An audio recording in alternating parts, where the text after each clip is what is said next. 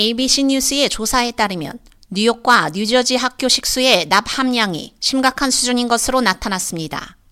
뉴욕과 뉴저지 학교에 대한 가장 최근의 보고 데이터를 분석한 결과 뉴욕에 있는 학교의 43%와 뉴저지에 있는 학교의 56%의 식수대에서 납 함량이 최대 기준치를 초과하는 것으로 드러났습니다.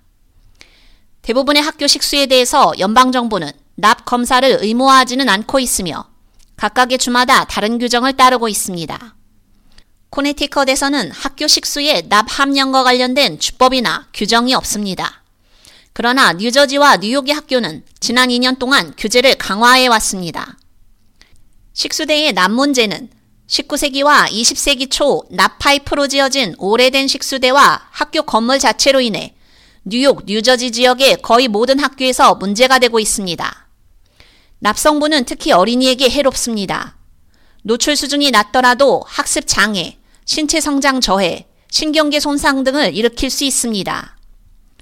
뉴저지의 검사 데이터를 검토한 결과 뉴저지주의 거의 60%의 학교가 지난 학년도에 식수에서 납이 검출되었다는 통지를 학교 커뮤니티에 전달한 것으로 드러났습니다.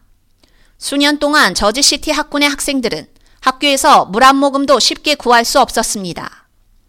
대부분의 식수대는 납 오염 때문에 운영되지 않거나 사용하지 못하게끔 테이프로 쌓여 있었습니다. 현재 이 학군은 연방 및 주 기금으로 천만 달러를 사용해 학군의 모든 납 파이프를 교체하는 작업에 있습니다. 이 학군의 교육감은 교체 작업의 마지막 단계에 있으며 약 14개의 학교 건물이 남아있다고 전했습니다. 우리 아이들의 건강과 직결되는 학교 식수대 납 함량 문제는 비단 뉴욕, 뉴저지 지역의 문제만이 아니라 미 전역의 학교 문제이기 때문에 연방정부 차원의 문제 해결이 시급해 보입니다. K-Radio 유지연입니다.